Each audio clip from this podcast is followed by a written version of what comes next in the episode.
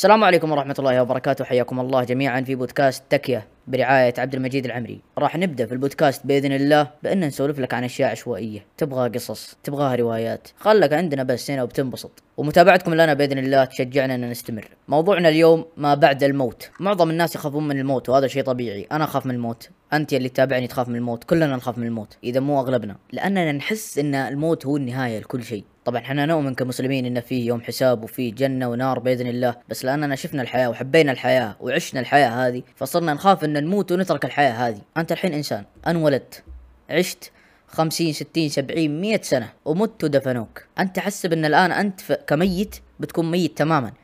يعني لا تشوف شيء بس تشوف أسود. ما راح تحس بشيء ولا تشوف شيء. طبعا هذا الكلام غلط. بيجونك ملكين في القبر منكر ونكير. الملكين هذول بيسألونك عن أدق التفاصيل لكل شيء تملكه أو كل شيء تحت عهدتك أو ذمتك. حتى لو كنت ما تملك إلا حمار وتبيع خبز.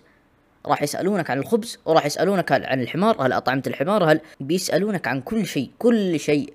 الحين إيش اللي يجي بعد الأسئلة هذه؟ إن كنت أنت مسلم تخاف الله راح يرسل لك الله شخص نظيف جميل يرتدي رداء نظيف وجميل يقعد معك إلين تقوم الساعة. مين الشخص هذا؟ اللي هو عملك الصالح. عملك الصالح اللي أنت سويته في حياتك ويقعد معك في قبرك إلين تقوم الساعة. الحياة أصلا هذه بكبرها هي محطة عبور. بعدها يجي الموت. بعد الموت تجي الحياة الحقيقية تجي الحياة الأساسية اللي أنت بتعيش عشانها اللي الله سبحانه الحين عيشك عشان تستعد لها ولا هو يوم القيامة.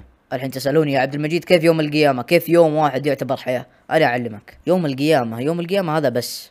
مدته عندنا في الدنيا خمسين ألف سنة. أنتم مستوعبين؟ يعني الحين الإنسان يعيش بالكثير مية وعشرين سنة مية وثلاثين سنة. يا أخي مية سنة. المية هذه تضربها في خمسة آلاف ولا خمسين ألف ولا بتعيش مدة طويلة في يوم القيامة. ممكن بعضكم الحين قال يعني يوم القيامة بيكون طويل لهذه الدرجة؟ لا طبعا. أنت كمسلم بيكون عليك يوم القيامة قريب. كما قال الله سبحانه وتعالى فإنهم يرونه بعيدا ونراه قريبا. من هم اللي يرونه بعيد؟ الكفار. وأكثر من راح يتعب في يوم القيامة هم الكفار. وأكثر من يشقون بس ما علينا من الكفار حاليا. نتكلم عن أنت كمسلم. أنت كمسلم كل ما كنت تخاف الله أكثر كل ما كنت مؤمن كل ما كان إيمانك أقوى كل ما كان عليك يوم القيامة هذا يسير. طبعا أنت الحين تشوف الحياة كل شيء وتشوف الحياة طويلة والوقت طويل. ترى الحياة جدا قصيرة. جدا جدا. الحياة مثل الاختبار لك. طيب اللي يقول أنا أخاف يوم القيامة أن ربي يحاسبني وإني أخسر في الحساب هذا أو أن الله يعاقبني. طيب أنت في هذا الحين. اشتغل من الحين عشان ترتاح في هذاك اليوم. والمقولة الكاذبة اللي يقولون فيها ما لم يتبقى من العمر كثر ما مضى. لأن باقي عليك عمر طويل جدا بتعيشه. أنت مستوعب أنك بتكون خالد بتخلد ما بتموت. يعني بعد يوم القيامة حياة بلا موت. طيب وشو اللي بيحدد مصيرك؟ طبعا يوم القيامة من الأشياء الغيبية اللي ما حد يدري عنها إلا الله سبحانه وتعالى. بس في بعض الأشياء علمنا عليها الله سبحانه وتعالى. إيش اللي بيصير في يوم القيامة؟ من هذه الأشياء اللي هو الصراط المستقيم. الصراط يا طويل الأعمار شيء عرضه كعرض الشعرة. أنتم متخيلين شعر شعر شوف شعر راسك كيف عرضه؟ هذا هو. يا انك تعديه أو انك بتطيح منه. مين اللي بيطيح منه؟ الكفار. طب الكفار وين بيطيحون؟ بيطيحون في النار. انت مستوعب؟ بتطيح في النار. لو طحت بتطيح في النار. يعني شو؟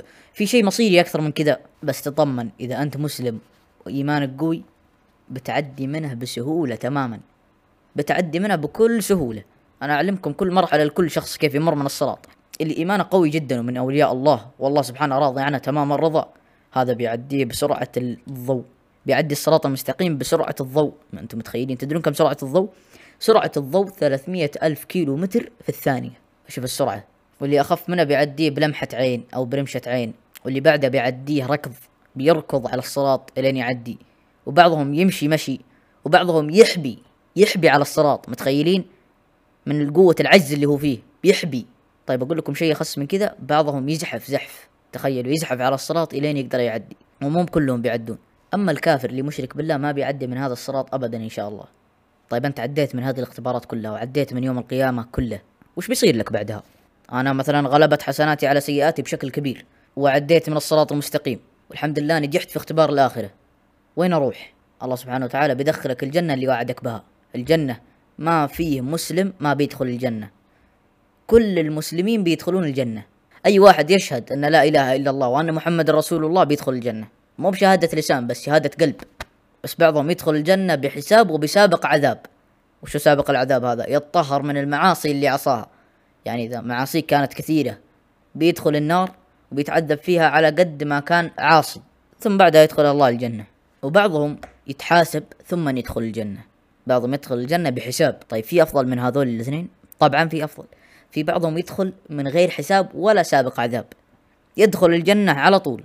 الله يجعلنا من هذول الناس. طب اللي يسألني يا عبد المجيد كيف الجنة؟ طيب كيف وصف الجنة؟ إيش بنسوي بالجنة؟ جنة شخص واحد أكبر من الدنيا هذه بآلاف المرات. تخيلوا بآلاف الأضعاف. جنتك أنت لحالك كمسلم. ويتلاقون الأحباب. وشو أعظم نعيم بالجنة؟ تتوقعون وشو؟ لقاء الأحباب في الجنة لقاء الرسول صحبة الأنبياء. غلط. ما هو ولا واحد منها. أعظم نعيم في الجنة رؤية وجه الله العظيم.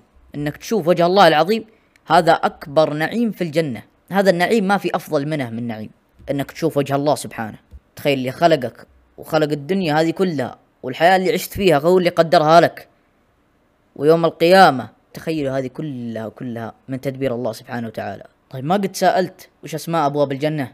أنا أعلمك ذا الحين. عن أبي هريرة رضي الله عنه عن رسول الله صلى الله عليه وسلم أنه قال من أنفق روجين في سبيل الله نودي من أبواب الجنة يا عبد الله هذا خير فمن كان من أهل الصلاة دعي من باب الصلاة ومن كان من أهل الجهاد دعي من باب الجهاد ومن كان من أهل الصيام دعي من باب الريان ومن كان من أهل الصدقة دعي من باب الصدقة.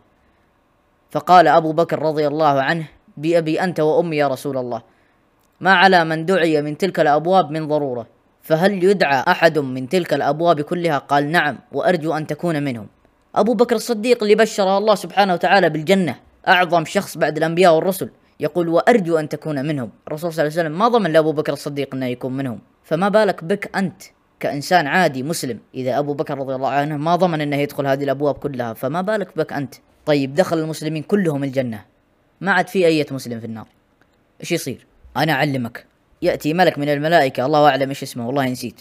ما أبغى أفتي من عندي ولكنه ملك من الملائكة. فيجيب الموت على أنه شاه فيقص راس الشاه هذه فيقول خلود بلا موت.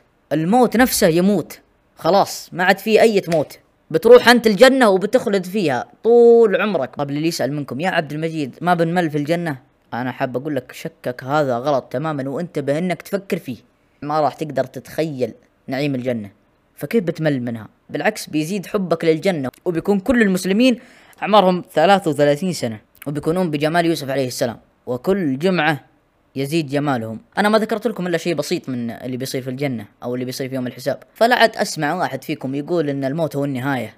أتمنى أنكم استمتعتوا بهذه الموعظة الجميلة وحاب أقول لكل واحد فيكم أنه لا يقصر في دنياه عشان العمر الطويل اللي بيعيشه في الآخرة. لا تغرك الدنيا اللي حدها تسعين ثمانين مية سنة عن حياة بلا موت. والسلام عليكم ورحمة الله وبركاته.